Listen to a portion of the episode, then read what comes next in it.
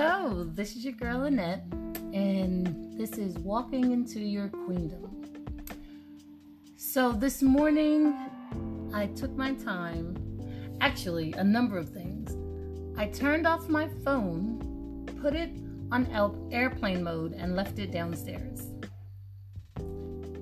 I slept so well. Actually, I slept a substantial portion of the morning today. And I got up and I took a shower, washed my hair, really exfoliated my face and my feet and my hands, and then decided to do a Japanese style bath, which means you shower and clean and then you just soak basically um, in the water. And of course, my phone is still downstairs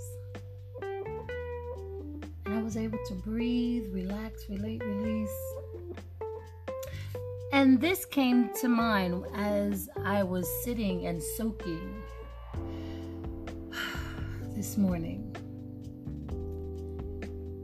We all have needs and expectations and worries and concerns and stressors and things.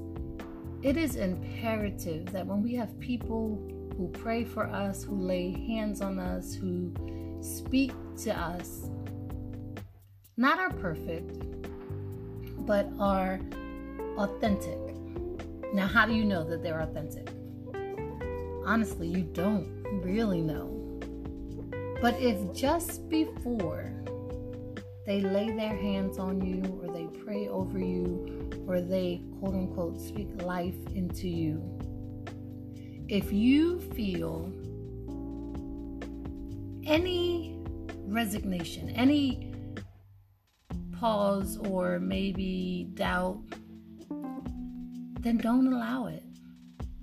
Because what happens is after that prayer, after that agreement, after that speaking, you agree, you agree. You say ashe or you say amen or you say so may it be and it is done. And whatever it is their heart, mind, and soul spoke for you, to you, and you agreed with is.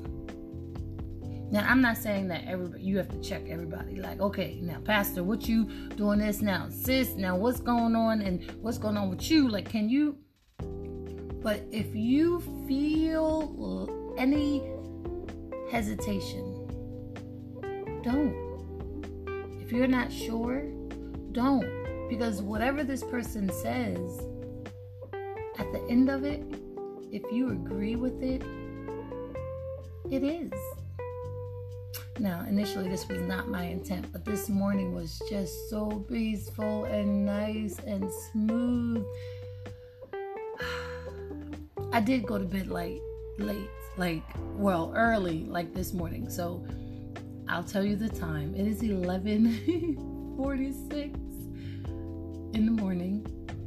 So, yes, I did sleep and do my hair and shower and whatnot basically all morning. But it's Friday. I don't have to be anywhere else today. And it was perfect.